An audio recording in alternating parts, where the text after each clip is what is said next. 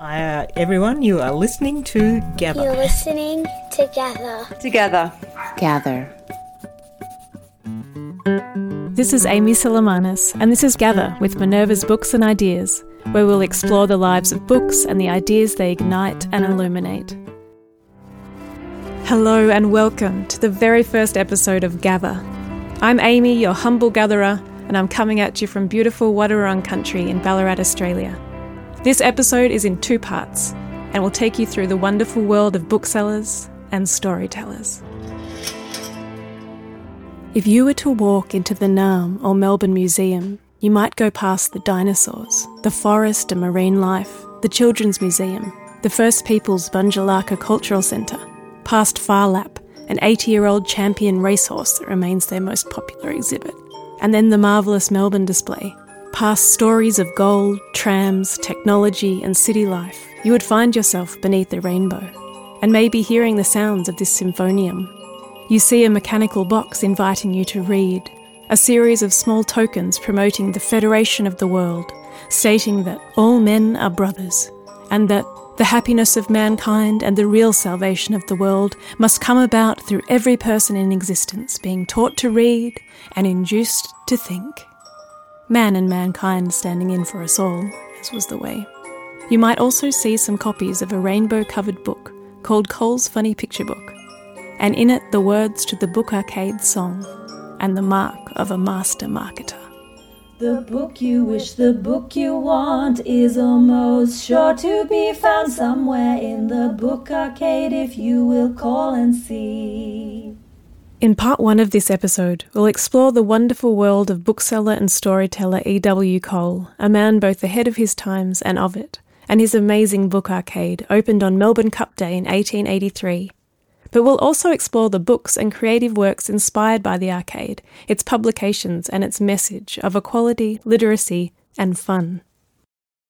You'll hear the voices of Lisa Lang, author of E.W. Cole Chasing the Rainbow and the novel Utopian Man, both published about 10 years ago. At that time, there wasn't a lot around on Cole, so now there is the um, display at the museum and there's also a display at the State Library. Um, neither of those were around when I very first started researching Cole's story. So I was really quite surprised that there was so little recognition of his story. People knew the funny picture books, but they didn't know much about the man behind it, and the book arcade was very much forgotten. Richard Broinowski, author of Under the Rainbow The Life and Times of E.W. Cole, published this year. He fired the imagination and the sense of humour of many Victorians and Hilary Bell and Philip Johnston, creators of the yet to be staged musical Do Good and You Will Be Happy, based on the funny picture book. I really, really loved it, and it was just kind of wild. Uh, the pictures were astounding in their kind of macabre, sentimental, beautiful, politically incorrect qualities these days. These books will be our seeds from which the stories unfold. So while there's now a museum display and multiple books and projects, I think part of the mythical magic comes from it only existing in these traces. As Mike Brady of Arcade Publishing puts it, they put out the first non fiction book with Lisa Lang in 2009. As a youngster in Tasmania, I was convinced that this was the grandest shop in the world and that one day I would visit it.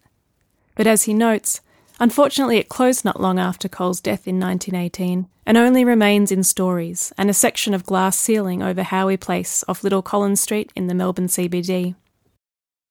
What are all the different ways this story can be told? And what does Cole mean to us today? It always struck me that it was kind of a perfect story to be told in lots of different ways. And it, it actually really surprised me that it wasn't already out there because I know lots of stories in history don't get told, and often it's the stories of women or Aboriginal people or other minority groups. Um, but Edward Cole was a white male in kind of an establishment figure, although fairly anti authoritarian. Um, so, in some ways, it's more surprising that his story uh, wasn't sort of amongst the official history of, of Melbourne. We'll hear a bit more from Lisa later about her interesting experience of writing both fiction and non fiction about Cole. But who was he before the book arcade? Richard's book from this year was a response to the Cole Foundation doing a call out for someone to write the definitive biography of Edward. Whether or not this is possible is up for question, but he adds some more context to Cole's background. Cole was born in Kent, England, before travelling to Australia via South Africa and travels on the Murray River, then the Victorian goldfields via Melbourne. Richard's book covers all this, through to mixing with the literary folk of Castlemaine, to losing his mining pal to dysentery, and shifting his operations to a lemonade stall, and the beginnings of his entrepreneurial flair. One could not say definitively this is what Cole was, how he was raised, because you've got the skeleton, the bare bones of the man when he was born, where he lived, yes, but what did he do? What was he thinking? How did he get his education? And you have to look at several alternatives and say to the reader, these are the possibilities you have to make your own mind. It's a bit of a mystery. Even more so was his year in South Africa before he went to Australia when he was about 19 years old. Uh, he could have been in the military, although I think that's basically discounted. But he was involved. He, he could have worked for farmers, and I think that's more likely. He was involved to some extent in the frontier wars against the Xhosa and the Khoi. And I think probably that instilled in him a distaste, a, repug- a repugnance for violence. Towards the end of his time, in about 1850 51, he realized he, he, the news came through of the gold rush in Victoria, in Australia, and he decided he should go there he got on a ship and he, he went. And then when he came there, of course, there's a lot of speculation about it, his life. But but what he did in the goldfields was pretty pretty clear cut. And they finally found their way to Castlemaine. And when they got there, they, they confronted a, a vast open plain of human activity, like on a monumental scale, with uh, rifles going off and people singing. While Cole wasn't successful with gold mining, he joined other canny people by providing needed services. He sold lemonade to the miners before heading back to Melbourne and the opportunities of the population growth and culture there. I think Australians were among we we in the late 19th century we had the highest standard of living in the world, and it was it, in Victoria it was accelerated by the finding of gold. Victoria was very very wealthy and Cole sort of became part of that. And I think he, he realized that people needed, there was a great cry and need for literature. And he, he came across it really fortuitously because he was selling pies from a, a stall he had in the old Eastern Market, long since gone, of course, on the Exhibition and uh, Bourke Street. And uh, he, he went, he was selling his pies door to door in the inner suburbs in Collingwood and Fitzroy and East Melbourne. And a, a, woman said to him, Look, I'll, I'll buy you pies because I, I, think they're very good, but I've got a whole uh, bookshelf here of books. Why don't you buy them and try and sell them instead? So he, he took them and he set up a book selling stall in the Eastern Market. And that set him on his progress to towards developing what he arguably says, boastfully but probably truthfully, one of the largest book arcades in the world. I love the image that you uh, recall of someone going past his stall on horseback and Cole throwing his books up to him. yes. oh, look, it was a wild time. I mean, the, the, Eastern market was full of all sorts of jousters and loungers and, and hooray Henrys and people uh, testing their skills on electric electric machines. Uh, a woman who allowed men to kiss her for, tuppence or threepence, and one bloke was so energized by the electric shock treatment he had before he actually broke a jaw. So, can you describe the atmosphere of the bookshop? What would it have been like going in there, the sounds and sights in Cole's Book Arcade? There were two bookstores before it, one further up Swanston Street, but the main was open on Melbourne Cup Day 1883. And there he set the tone by turning it into a bit of a carnival when you approached this enormous store, he'd already knocked out the floors between the, the ceiling and the floor, and there was a it was like a, a modern ship, the interior of a modern tourist liner. You, you, walk out of your cabin along a clerestory, a, a, gallery, and downstairs you've got this enormous space where, where everything is sold. And he had clear glass ceilings so that the sunlight would come in and flood the arcade. He had brass pillars outside. He had mechanical monkeys advertising what was for sale inside, mixed up with moral arguments about how, uh, if you work hard, it's it's virtuous, and how you have to work to earn a good day's pay, and that makes you keeps you honest, and don't drink and don't smoke, all that stuff. And inside, one of the things he developed, I think, and probably was a unique way of marketing, the shelves were open for people to browse. They, they, they didn't have to meet a stiff-collared uh, clerk who would who would uh, get the books out for them. They could look for themselves. Not only that, but they could take the books out, sit down in a fern garden in a, in a quiet place within the arcade, and read to their heart's content without having to buy. So he had a sort of a counterintuitive feeling about this. If we don't force them to buy, they're going to buy more, and so they did. He extended the arcade with a very high quality tea salon uh, with bric-a-brac stores, which, which had very wonderful china and, and ornaments that he'd bring back from abroad, understanding at the time that the Melbourne standard of living, this is before the Great Depression of the 1890s, the Melbourne standard of living was improving and women were working more. And because the women were the homemakers, they were the ones who would come in and buy these attractive ornaments that he had on the third floor of his store so that the sunlight would catch them and make them gleam and glisten and make them more attractive to the buyers. And he had a monkey house, as you know, uh, where, where, where, kids were fascinated coming to the monkey houses with, with their, their nanny or their mothers, who were appalled at watching these children with grave concentration watch mo- monkeys copulate. What, what oh, mummy, what's he doing to her? So they, they actually uh, started a moral campaign against Cole's monkeys and the Melbourne City Council eventually banned them. But for the time being, he had them. He had an aviary, he had birds in it, he had uh, one bird that swore mightily at people, but uh, they didn't mind that. That was all part of the, the carnival atmosphere in, in the. He had an orchestra. He wasn't particularly uh, refined in his taste of music, so he had light classics and hymns inter, intermixed with hymns, and, and his, his orchestra with a pianist played these this music for the people. It was all very fascinating. People went there not just to buy books, but to rest. Uh, the Melbourne City Council had banned people resting on, on park benches and benches along the city streets, and they'd actually put spikes on the, the sills of shops and windows so that people couldn't sit down. But Cole very cannily had benches in, in a fern garden. He imported the ferns from the Dandenongs and set them up so people could come in and read. It was altogether very successful. What a feast for creativity and imagination, both then and now. Here's Lisa Lang reading from her novel Utopian Man. Edward stands on Little Collins, waiting for the delivery cart. It is a dirty street, backing onto factories, and Edward hears the clank and thud of nearby industry. A breeze blows through, acrid and chemical, whipping up rubbish.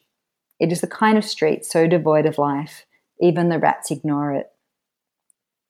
As he reaches for his fob watch, the sound of hooves break into his awareness. The horses come into view, their heads lowered. Behind them, at more than twice their height, are the tree ferns, wavering, fragile, intensely green, gliding past the factories, a dream of the forest in the city's heart. Edward is spellbound as, a, as though some other agency has planned all this. He watches the horses, stout and spotted and rough of coat, but with the dignity of thoroughbreds. He watches the ferns, a trembling mirage, barely credible in the grey landscape. Apart from the drivers, he is alone on the street, the whole event coloured by the rare singular quality of his boyhood adventures. You, Mr. Cole, calls one of the drivers. Skinny and freckled, he looks no older than 14. Beside him, the second driver appears a little meteor. Still, Edward wonders how they will manage to shift their large and awkward cargo. They jump from the cart, and Edward points them to the walkway where the ferns are to be placed. The boys move swiftly. They carry the plants between them, grunting, cursing, but careful not to damage the tender fronds. When they are finished, Edward tips them generously, thinking all the while of his own two boys. Thanks, mister. Have yourself a champion day, calls the freckled one, climbing up into the cart. Edward basks in this rough blessing. He will have a champion day.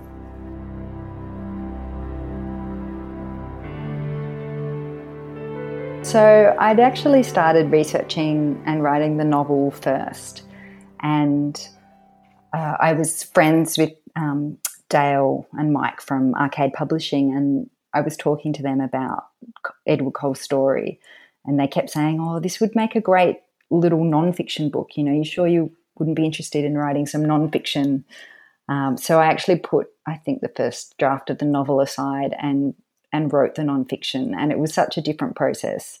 Um, the research side of it was similar, but I guess what I was trying to do with the novel was really capture the human side, the sort of quieter moments, as well as the colour and excitement of 1880s Melbourne. And you have such great flexibility in fiction to kind of make things big and colourful, make things small intimate and quiet. And you can kind of imagine the textures and the, the smells and the colours in a way that if you don't have the research material, you can't make up those moments. And so for me, it sort of clarified what I was wanting to do with the fiction. Um, the story itself is so interesting, it, it doesn't need em- embellishment or, or colour. But uh, I guess I wanted to really bring that time in Melbourne into kind of full color life and at the same time show Cole as being human, flawed, with good and bad qualities, and not sort of just turn him into this sort of exceptional historical figure that nobody could relate to as a human being. I was interested to hear how Lisa had used the archives in her work. The State Library has got um, some couple of boxes in the manuscripts collection that belong to Edward Cole, and that's actually got some really interesting bits and pieces in there, little sort of diaries and notebooks that he kept, letters that he wrote to Eliza and the children when he was overseas. Um, I found things like a ticket stub to the Turkish baths in the Royal Arcade. Yeah, little bits of ephemera. And yeah, just the smallest things could be really evocative. So in a letter to Eliza, there would be a little section put aside for the children with a few little diagrams that he'd drawn. Um, and you could just feel, just through those little gestures, a real sort of tenderness and involvement towards his children that struck me as a bit unusual for a, a patriarch in the Victorian era. And so little things like that were sort of little clues or insights into um, the type of person that he might have been. And they help you sort of colour certain scenes in the novel where he's interacting with the children and the importance of the children in his lives. And you, yeah, I guess you just pick up those little bits from the archive and sort of transform them into a, a human personality. Beautiful. Yeah. So you were sitting in the library holding things that he'd actually um, created. Yeah, yeah, absolutely. And it it does really sort of spark the imagination. Um, there is something special about seeing something in someone's own handwriting and you know holding even business documents that he'd written you could just get a sense of the the person sort of just behind those documents um, and i guess it's that little space that allows the writer's imagination to, to create something and build something in that gap which you can't always do um, with nonfiction. I guess with the fiction, I felt I didn't mind making things up, but I wanted to remain true to that feeling that those archival materials was giving me. Um, so if I was getting a certain impression, I would make things up if it helped to recreate that impression rather than just invent things purely out of thin air. How would you describe, um, yeah, that spirit of what you found of him coming through as you were researching? Oh, it's a good question. He he's pretty unusual in some ways in that he was such a good businessman, really entrepreneurial, really understood what was popular and what was going to strike a chord with a large group of people. And at the same time, he didn't care about personal popularity or being seen to be going against the grain or ruffling a few feathers. And politically, he was happy to sort of stand up against things that were popular at the time, like the White Australia policy, and argue against them. And so he's an interesting mix of um, someone who knows what the public wants, but won't necessarily always give it to them if it, if it clashes with his principles or ideals. And so, yeah, I found that aspect interesting. It didn't stop him making money. He made um, quite a lot of money in, in his day. Um, but at the same time, he took a few positions that were unpopular and that could have potentially cost him business. So, yeah, the context that the book arcade was operating in that era of Australian life and Melbourne culture, um, what was that like being immersed in that world? It was really fun. I guess prior to really doing that research, I'd thought of history as being a little bit conservative and, you know, the present and the future were was all about sort of progress and um, the past was a bit dusty and sepia coloured. And when I started doing the research, I realised that that conception is quite inaccurate and history goes through cycles and you know the 1880s was actually a time of um, incredible excitement change rapid change in melbourne extreme colour and movement and new ideas and booming population and lots of immigration and just you know quite a sort of golden period literally in melbourne's life. Um, and then you know things really changed after the 1890s depression. And then there was the start of federation and you know things changed again. So um, i guess i learnt to look at history a little bit more differently and to realize that people in those times experienced what we think of history as richly and intensely as we experience our lives. Um, that everything was fresh and new for them at the time that they experienced everything. And, and this sort of dusty, sort of embalmed notion of history, I guess wanting to kind of get beyond that to the sort of richly imagined human understanding of history. You've talked about it a bit and I guess touch on it there. What do you think yeah, literature or fiction can do, yeah, in bringing these things to life? Yeah, well, I think when we do write about history, we're always doing it through the lens of the present. So it's always just another way to examine what's going on now. But at the same time, we can draw parallels and we can sort of re examine the past in light of what we know now. What fiction can do is give us a bit more of a personal involvement, a bit more, something more like a personal exchange with history, um, something that kind of really resonates and makes a sort of deep impression on people um, rather than reading a series of facts or events or, you know, things that took place.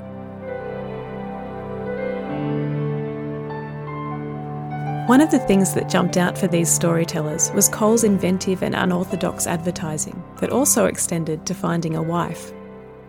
Look, I've always loved Edward advertising for a wife in the newspaper. I think that one's pretty hard to beat. You couldn't make it up. It's just one of those examples where he really doesn't care what anybody thinks of him. It draws so much attention to him and his personal life to be advertising for a wife on the front page of the paper um, at a time, you know, long before the classifieds, long before Tinder, long before any of any of these modern ways we have of trying to meet a partner. And it's just that mix of his real pragmatism and practicality and sort of knowing what he wants and his sort of disregard for convention. Cole was not a chauvinist in in the sense of the day. He re- realised women were of consequence, and but yet there was that conditioning that they're not as good as men, and he'd be he'd be thrown out of court now if he confronted parents, and he would he'd feel very hurt about that because he was actually a man who who had equanimity and who had a, a sense of justice about people. And I think in his heart of hearts, he said, no, women are the same as men. But when he advertised for a wife, she had to be moderately well educated. She had to be cleanly in her habits. She had to be a good cook.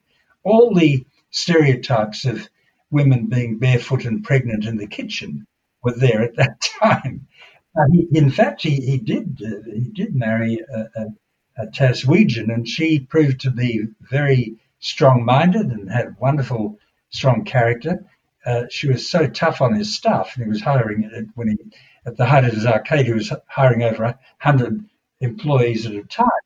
When he went on buying trips to England, his wife took over and she sacked a few people who Cole, in a soft-hearted way, couldn't bear to fire, but she did. When when he came back, all of them breathed a sigh of relief that the master was back. Cole was a fascinating character who wove his own story, and we now hear about some of the qualities that sat behind the inspiration to turn his Cole's Funny Picture book into a musical and another kind of storytelling. You know, I think he was he was certainly a utopian, and he had an incredible faith in humankind. Um, the fact that he, you know, yes, of course, he was a sort of Victorian gentleman who was a product of his times, but he had an incredible sense of progress and um, of what what human beings were capable of. So, for example, he was one of the few vocal opponents of the White Australia policy in the 19th century, where even you know the Labor Party back then was very pro uh, White Australia policy because it was a threat to what they saw as Australian workers' jobs. Um, Cole took a stand. He put ads in the paper. He made it a very sort of central part of um, what his bookshop was promulgating. So he went to Japan and interviewed Japanese on their worldviews and brought them back to show white Australians how civilized they were.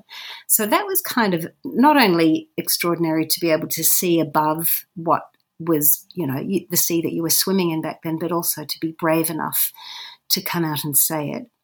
Um, he had very kind of progressive views on uh, gender and on education and on the way children should be brought up. Um, he was certainly a believer in hard work, and uh, but he had a huge amount of tenderness and compassion. Um, he loved animals. That th- these are some of the things that I think really struck me. And while we uh, did not try to do a biopic into the musical, we did bring many of the elements of Cole's life, but rather than doing them in a narrative biographical way, they're just elements of the Fantasia on Cole. So the bookshop, um, including some of the aspects of it that were so fantastical. Hello, my name's Hilary Bell, and I am primarily a playwright, but I also write for the screen, and I do a lot of uh, work with music theatre. So I write opera libretti and I write book and lyrics for musicals. And in the last five or 10 years, I've also started working on picture books. I work with an illustrator called Antonia Pesenti and Matthew Martin, another illustrator. And um, we have a number of books out, including one called Alphabetical Sydney.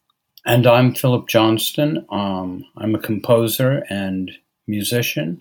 I'm a jazz musician. I play the saxophone and I also write music for films and silent films.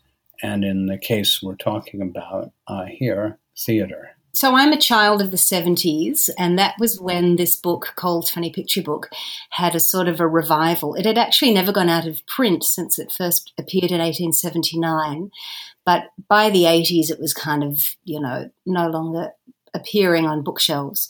But my parents introduced it to me when I was very small, and it was sort of a fixture. Um, I read it all the time. I skipped over the boring, you know, the oneness of man and those sorts of uh, philosophical tracts back then, and I just went to the whipping machine and um, the man turning into a screw and cats dressed up in pinafores. But um, I was with Philip, so we're a married couple, and um, we met in New York, got married over there, lived there for a long time, and we were back in Australia in a secondhand bookshop one visit. And I found the book on the shelf, I think, and showed it to Philip and told him about my connection with it. And he said, wow, this would make an amazing musical. And so that would have been probably more than 10 years ago. Closer to 20 years Probably ago. 20. So, yes, we started kind of going, how do you turn a book with no story and no main characters into a musical? And that was the beginning of a very long dramaturgical experiment that's gone in many, many different directions. Musically, I'll let Philip talk about that, but we were very kind of keen to find a way that um, we were uh, paying tribute to the music of, of the, the style of the book. So, kind of music hall was what we were interested in.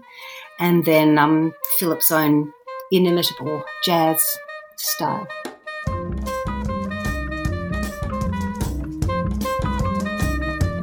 Well, I think one important thing to mention is that the show that we worked on was always meant to be a biography of the book more than a biography of Coles. So a lot of the um, artistic directions that we went in were aimed at evoking the book. So that's one of the reasons why we um, look to English music hall and vaudeville.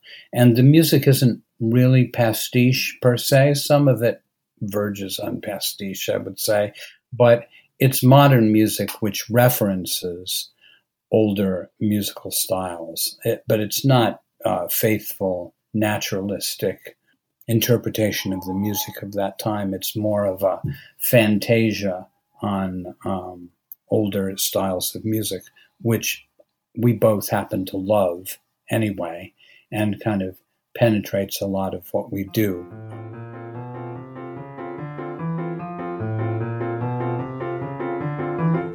Out, you creatures, wherever you are. Put down your soup spoons, put out your cigar. From comic and clipping, the quip and the pun. Come out of the shadows, there's work to be done. You all seem bewildered, you're asking what for? We're making a book to prevent a world. Different theatre companies have, have been involved in it. And every time we've kind of struggled with how do you tell, how, how do you impose a story on something that doesn't, essentially doesn't have a story?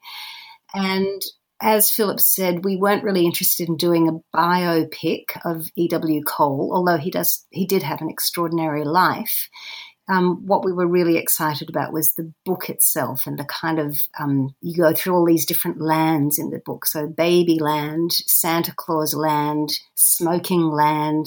It's this kind of amazing picaresque journey really. And i think we've kind of come full circle now. We we've tried imposing all these sort of rules of dramaturgy onto the material. But ultimately what where we're at with it right now is letting it be a kind of a variety concert. So um, rather than trying to force a square peg into a round hole, just celebrating the messiness and the kind of unique, loopy worldview that was E.W. Cole's and letting that kind of shine rather than trying to trim the edges and making it into a well made musical.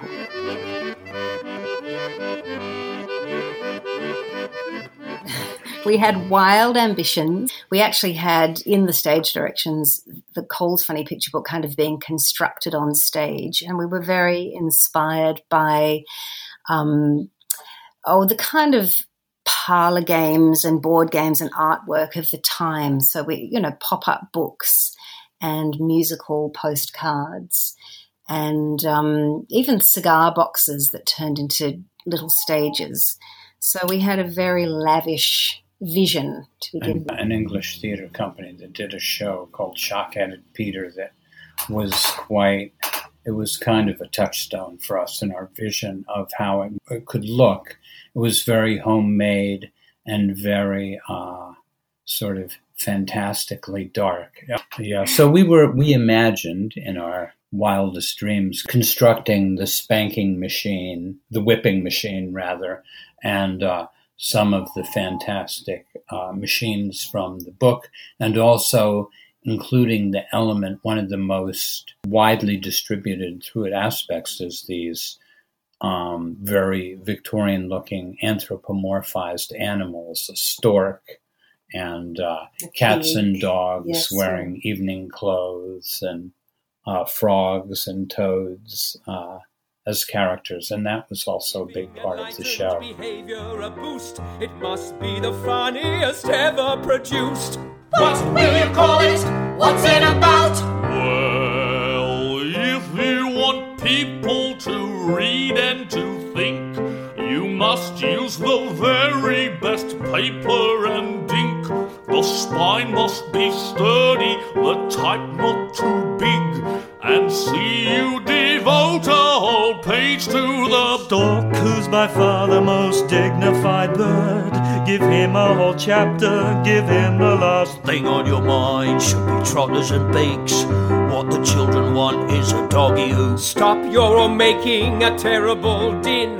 Next one who quarrels. We wanted to refer to a lot of uh, older styles of music, but twisting them a little bit the same way that we were in the story.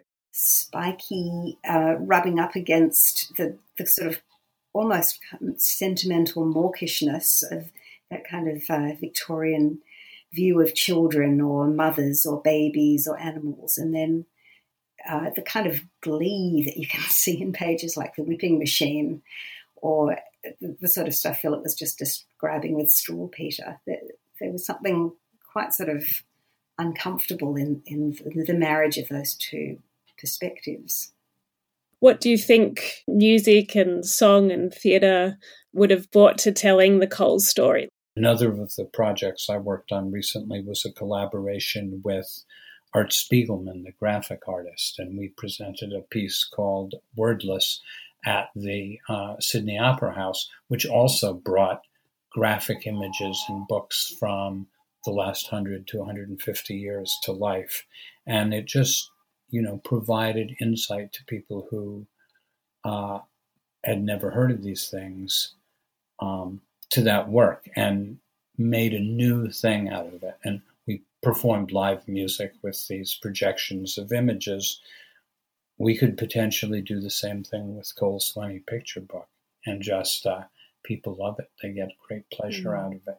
I would also say, you know, there's something about the book that's just kind of begging to be made into something three dimensional.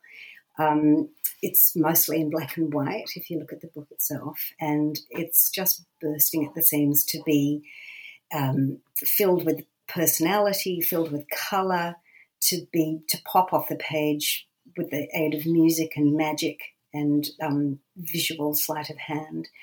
So I think it just kind of helps pop the whole thing into a whole other dimension. That's what's really exciting to me about it.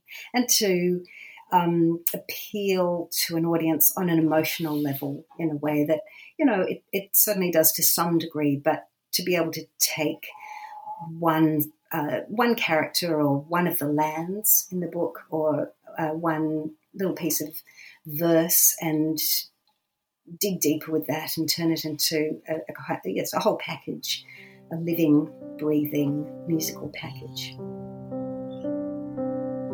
Who will wash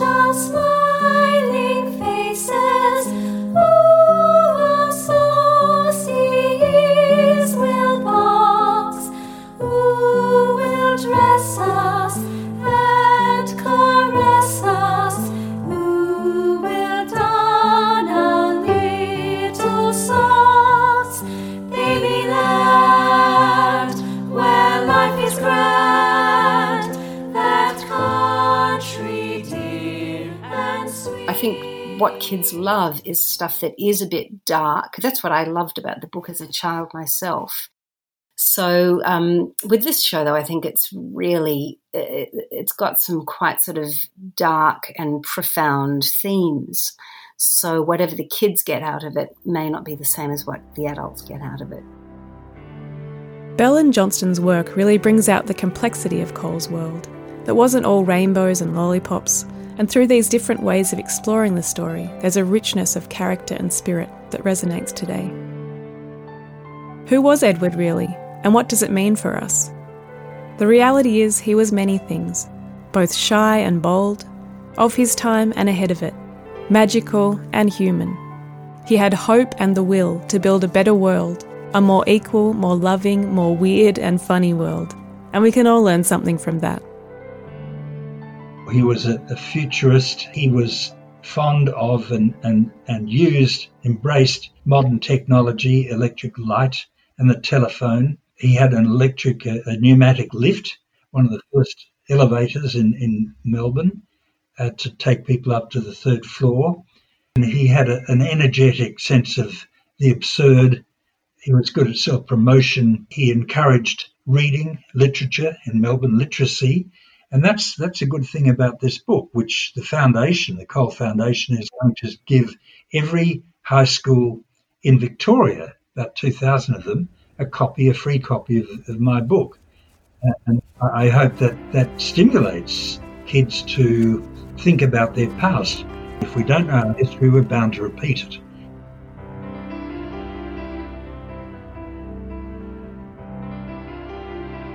As part of Richard's book Under the Rainbow coming out this year, there was also going to be a memorial created at the remaining bit of the arcade in Melbourne City, but the pandemic had other plans. Look out for it next year. Maybe we can draw chalk rainbows on the ground together. For now, thanks so much for listening, and in the words of Lisa Lang's Frickley delivery boy, have yourselves a champion day. And after the credits, enjoy our recording of the Coles Book Arcade song in its entirety.